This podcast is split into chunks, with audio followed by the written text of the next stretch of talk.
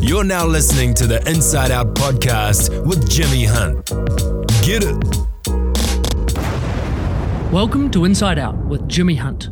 My job is simple improve my mental fitness through any means possible and deconstruct what works, what doesn't, and what I think may be able to help you become mentally fitter. And quite often, it leads me to some pretty interesting people, places, and stories. And today, bit of a story. Unfortunately, my wife is not feeling very well today. And so I do not have her as my usual co host to back me up. And I don't like talking to myself on these things.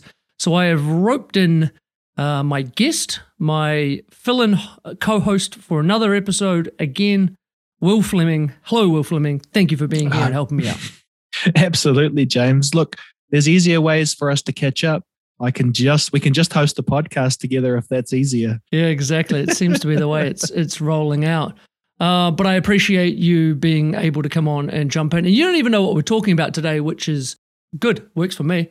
Yeah, I, I don't like, want to know. No, exactly. I like I like the way that that you play the part here of you know this is an episode where I'm going to talk about some stuff, some like mm. some some theories that I have, and mm. you just get mm. to hear them for the first time and go, what the fuck are you talking about? no, really? Explain that some more. So it's a it's a it's a lovely relationship. Otherwise, I'm just talking to myself.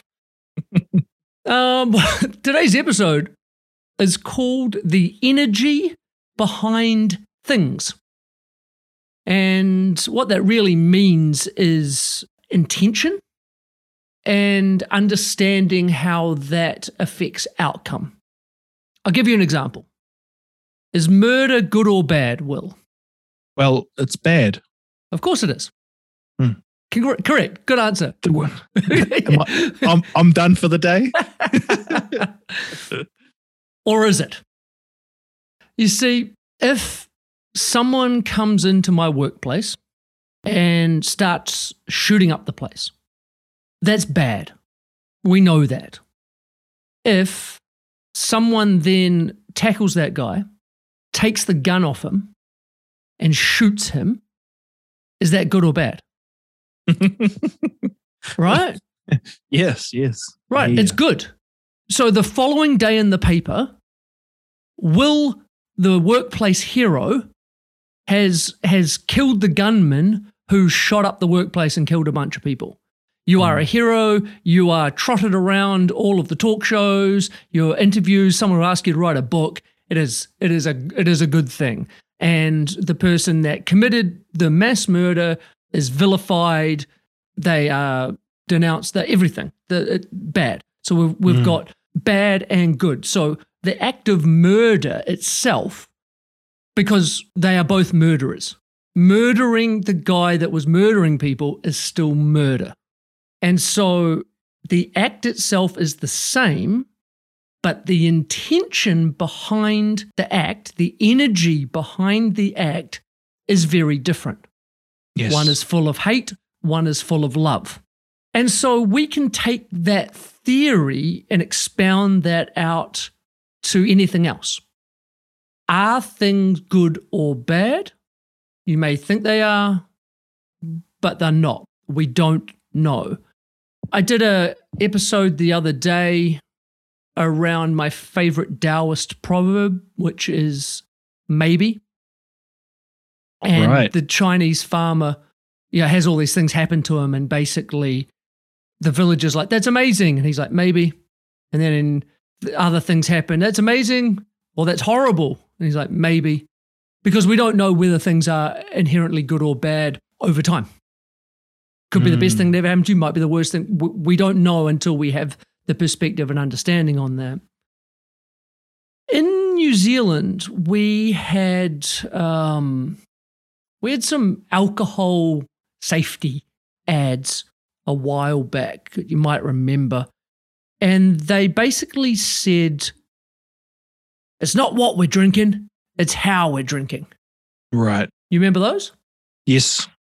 Yeah, and so basically it was um, trying to address the New Zealand binge drinking culture. It's not what we're drinking, Doesn't matter what the alcohol is. It's not what Mm. we're drinking, it's how we're drinking.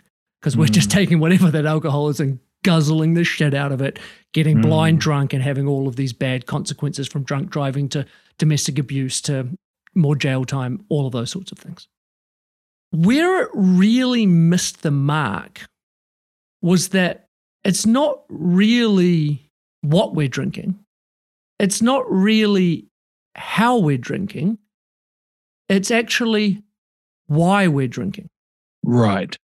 Because alcohol itself, just like murder, is not inherently good or bad. I've said, uh, I think I might have even written or said at least that you know alcohol is probably the worst substance on the planet.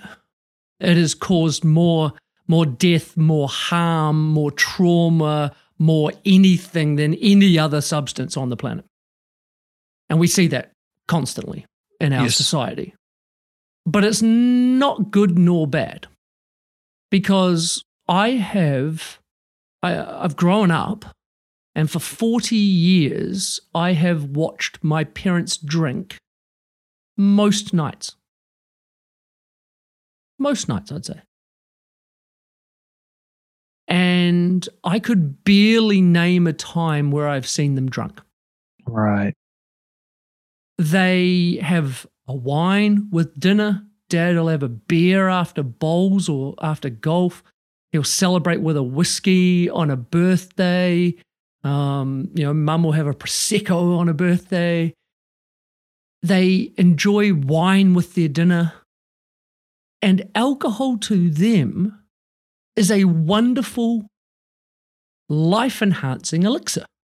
And to the rest of society, or to a lot of society, it fucks everything up. And so, what I'm trying to get people to understand here is that it's not what and this this now works for for whatever. It's not what, it's not how, it's why.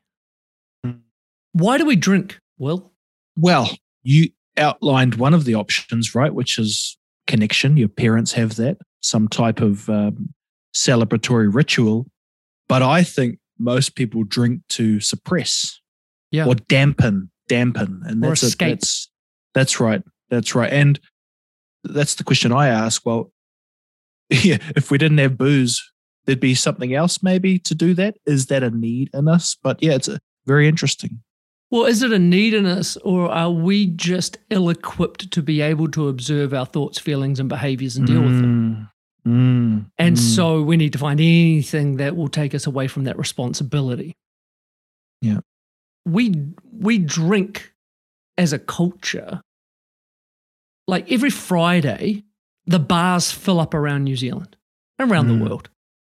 And we go and we drink, and then we drink, and then we drink, and then we drink, then we pass out, then we have sex with people we didn't want to have sex with, then we end up in fights we didn't need to be fighting with. We go home drunk to our partners and end up in a fight and beat them. And Mm. this this is our society. But why why after Friday night do we go on this Friday Saturday bender to then recover for Monday again? Is because we have jobs we don't like. Mm. We literally do need the release because we are stressed and stifled and pressured, you know, for 50 hours that week. And then you're finally like, I need to release. And we don't have any other tools to be able to release with that. Mm. Another example for me is the way that I dress.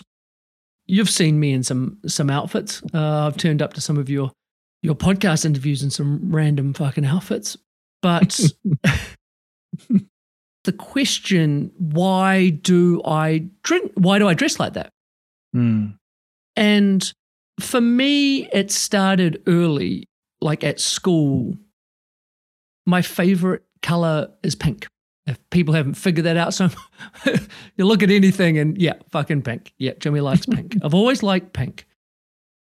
Do you remember a movie a New Zealand movie back in the day, probably 25 years ago, 20, 25 years ago, I really enjoyed was one called Stickmen. You ever The name rings one? a bell, but I, no, I, I don't recall it. It was about these guys who played um, pool in bars, and like it was Robbie Magasiva and uh, a couple of other people, and and they played you know competitive pool and bars for money. And there just happens to be a character, you know, a very secondary character in the movie who's always wearing a pink shirt. And basically, he does it to antagonize the traditional stereotypical male into abusing him, giving him shit. And then uh, he happens to be a very tough man who can fight very well and ends up, you know, being confrontational, fighting them and kicking their ass. And he, he literally just using a pink shirt as a as an excuse to get into bar fights to to beat people up. And when I was young, not that I was a fighter or anything like that, but I wore those clothes in order to get into slight confrontations Right. to to to just be able to go what motherfucker like wh- what's your problem Mm. and you know then sort of getting older i would i spent well a lot of people don't know i spent uh, 14 years working in running and owning bars and as a person that ne- has never drunk I, I don't drink i've never drunk uh, i spent more time in a bar than you and you and you and you all put together um, it's just a world that I really enjoyed. I had a lot of fun in there. And in your 20s, it's always good um, to try and be attractive to the ladies. Mhm. And one of the simplest ways to get compliments, to have women uh, start conversations with you and come up to you, is to dress differently. Right. And in this country, that's not hard because the men in this country have no style and uh, they basically wear, you know, jeans and a black t shirt. And so if you're wearing anything different, you stand out like a sore thumb, but that's a good thing. And women will come up and go, oh, I like your, I like your outfit. You know, I have painted nails. The amount of compliments that or conversations that women start with me because I have painted nails. Mm. And so, you know, that was a that was a reason why I dressed that way. I got more attention. And you know, that felt good. It feels really Mm. nice to be able to have female attention. And then I almost felt superior to other guys who, because guys would say dumb shit to me. The, you know, I still walk into places and they'll try and take the piss because of what I'm wearing. And I'll Mm. just feel like a smug superiority to them because I'm like, I could steal your girl. I could steal your girl. Like, you know, and so I ended up uh, seeing this woman who you know became basically my spiritual mentor called Sally Caldwell, and she is episode three of this podcast. If you want to uh, listen to an hour of her, and she asked me one day, "Why do you dress like that?" And my answer is real simple. And it's, oh, you know, because I, I, I like bright colors, I like patterns, and it's fun and it makes me happy. And that's a, you know, it's a gen, genuine answer, but it's also a surface answer. And so she goes, but, you know, but why? And so when I, when I dig down a little more, I'm like, um, well, actually, maybe maybe I dress this way because I want attention. I want attention from woman. I want to feel like I'm desired. I want maybe guys to be envious or of me. Like, okay, yeah, maybe maybe that's actually the reason. And so, yeah, you know, that requires some brutal honesty and ability to actually have some self awareness and look at it like that. And then, if I drill down even just a little bit further, like, why do you dress like that? It's actually because I don't love myself enough. Why do I need this validation from people? Why do I need to feel like I'm attractive to the opposite sex? Why do I need to feel like I'm superior to other guys in style or, you know, ability? It's because I don't love myself enough. And that was a that was a really sort of big piece of self-awareness. You know, when you when you look at me and you're like, oh, he dresses like that.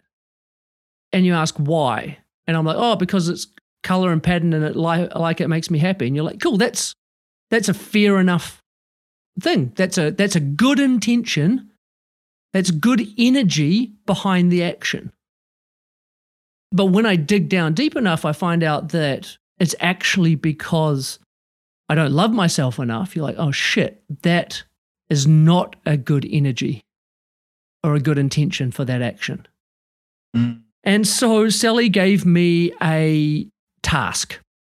She said for two weeks, I wasn't allowed to wear any color, any pattern, anything. I just had to get a black pair of jeans, a black t shirt, and plain shoes. And that was all I was allowed to wear for two weeks. No jewelry, no accessories, no anything. It was strange. yeah, must have been. So I I kind of lost a part of my identity. Yeah, you're you're probably outlining why we drink. yeah. Because your identity's gone. So to blend in, you well, if you're not willing to ask why don't I love myself more, you know, here's a substitute for that. Yeah. And so when I'm walking around in my New Zealand uniform and these people aren't giving me my validation and giving me my compliments and things like that, then I have to start asking myself, who am I and what am I if I'm not this this isn't part of my identity. And what that does is it scrapes away all the bullshit and really leaves you with that, or you don't love yourself enough. And so that required me, like it exposed, it exposed it so much that it required me to address it. It required me to work on it. And so I did. I started really looking at those at those things and making changes based on those you know, at the end, once I had removed sort of the the desire, the need to be sexually attractive to the opposite sex, once I'd removed the desire to need the validation from or the superiority to other men and stuff like that, once I'd removed those, then I could go back to wearing exactly what I wanted to wear. Because the truth is now that those tendencies are very, very minor. If a girl comes up and says, I love your outfit, it still makes me feel lovely. you know, that's that's a given. But those particular pieces of energy are very minor compared to the fact that I genuinely like painting my nails. I genuinely like dressing this way because it makes me happy and it actually makes people around me happy. Being bright, being colorful, it brings joy. And so I am now back to exactly the same action that I had before. This was years ago when Sally made me do this, but that little interlude in the middle from Sally allowed me to understand the energy that was driving the things, change it, and then go back to doing the same thing. Libby had a very similar one with cooking for people. She loved cooking for people. Cooking for people was showing, uh, showing them how much she loved them. But then she realized that she was actually cooking people for their approval, for their love. And this includes me. Like she was, you know, trying to cook for me to get to to get my love. So she had to then just basically go cold turkey on cooking for me and cooking for anyone else and and really address the energy that was driving those actions. And once she did that, then she can go back to cooking. Now mm. she's doing it just because it brings her joy and she loves being able to provide for others and give others enjoyment. But previously, it wasn't actually a healthy act for her. And so when you look from the outside, you don't actually, you can't actually tell. You're just like, Libby's cooking for people. That's lovely. Mm. You don't know that she's doing that because of trauma. You don't know that she's doing that because she needs the love from from the people that she's doing it for. And if they don't give her that love, i.e., me, when I don't give her the love because I don't care about her cooking for me, you know, that then brings up all of these things inside of her. That's basically the the point of of this whole podcast today is is that the action is neither good nor bad. The intention, the energy that drives that action is what matters. And to be able to find that, sometimes you have to take away the action to be able to see what's left. And other times, if you don't take away the action, you still have to be able to sit down, get brutally honest with yourself, and have self awareness. And if you can't get self awareness from yourself, you need to get it from a third party. But understanding the energy that drives the thing can lead to a lot of breakthroughs and can help you move yourself up the mental fitness continuum. Jimmy, this sounds wild because, like a magic trick, it's not obvious what's happening. And like you just outlined, take the cooking. It can look like something when it's not. I think you'd need to walk people through it and meaning me one more time because are there signals to look for? I've got so many questions. Like, do you love yourself more now? Can you fall out of love with yourself? Is this even something to be aiming for in terms of mental fitness? Does it work if you strip everything back and you're naked? Can you, you know what I mean? Because we're talking about how you're dressing and cooking. What happens if it's you looking in the mirror at you. I mean, we cloak ourselves with clothes, with haircuts, with grooming, with beards.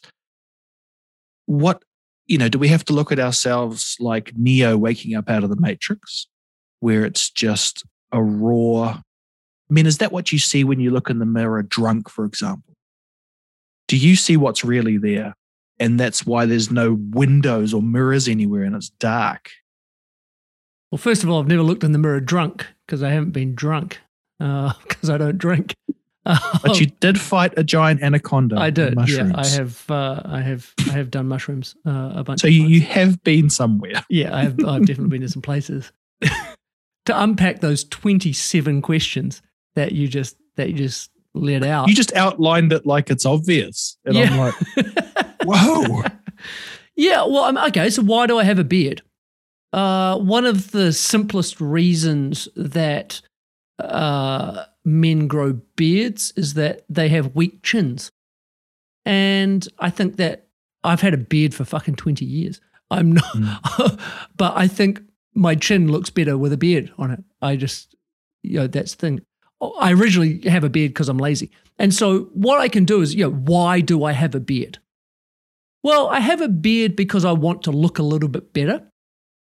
I had a beard, like I said, 20 years ago when fucking no one had beards. And then that beard craze came and then went. And then I've still got a beard.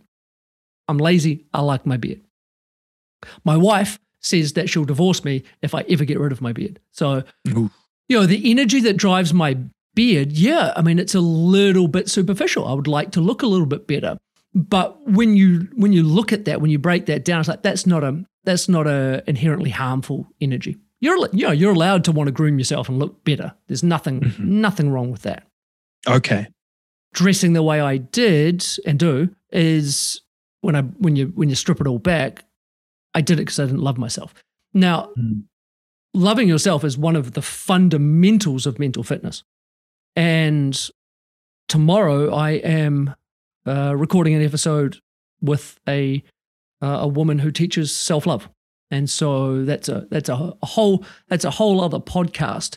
But yeah, like the fact if if we don't love ourselves, that generates a lot of behavior that is not good for us or for society.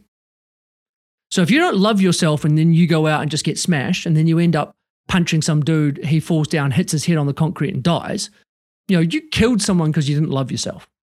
Because someone who loves themselves doesn't need to get themselves in that situation.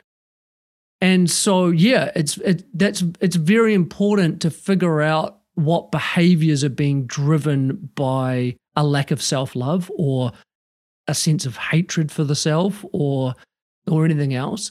You know, these are just practices of self-awareness. These are just ways that we can try and look for things to be able to identify, to then be able to work on because they move us up the mental fitness continuum.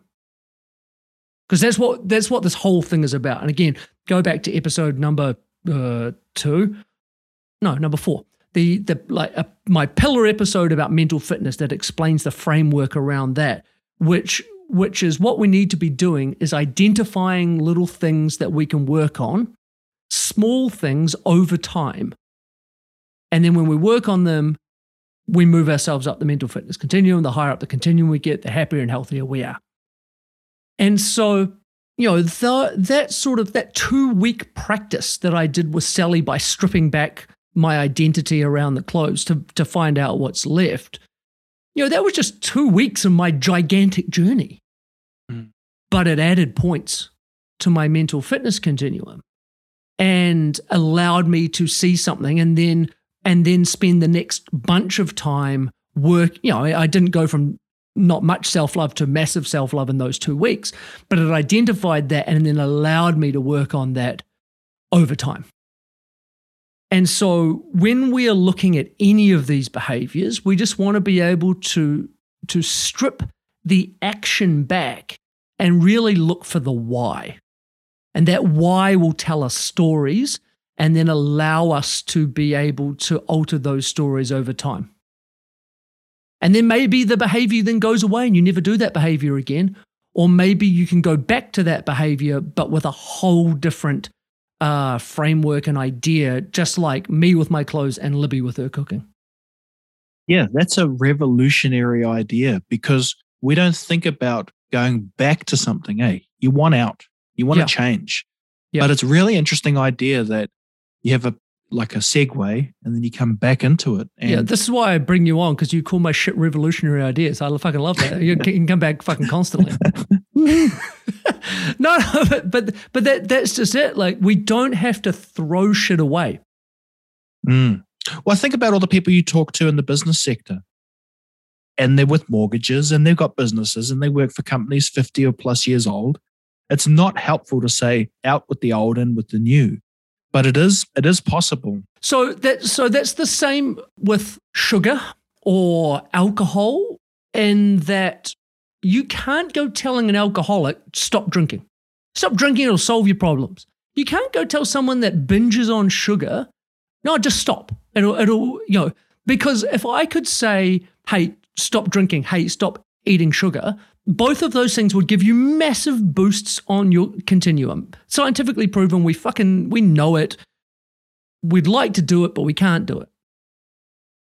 We don't go telling people that because most of these things, just like depression, just like alcohol and drugs and sugar and excess eating and even excess exercise, you know, all of these things, they're not problems.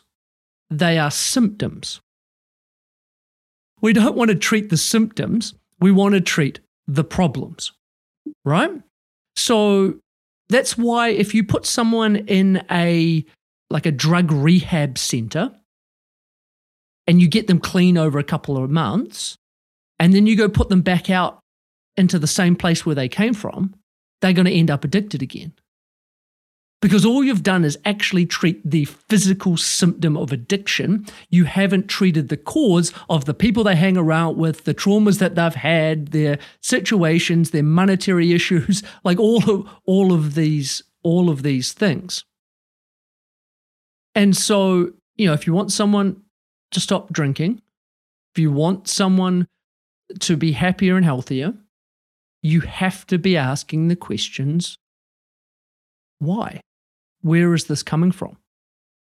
And then the act of stripping that back allows us to allows us to do that because if you take someone who drinks a lot and then you just ask them as an experiment to not drink for 2 weeks just like Sally asked me to not wear any color for 2 weeks just as an experiment see how you go and then you actually talk to them during that two weeks and go, What are you feeling?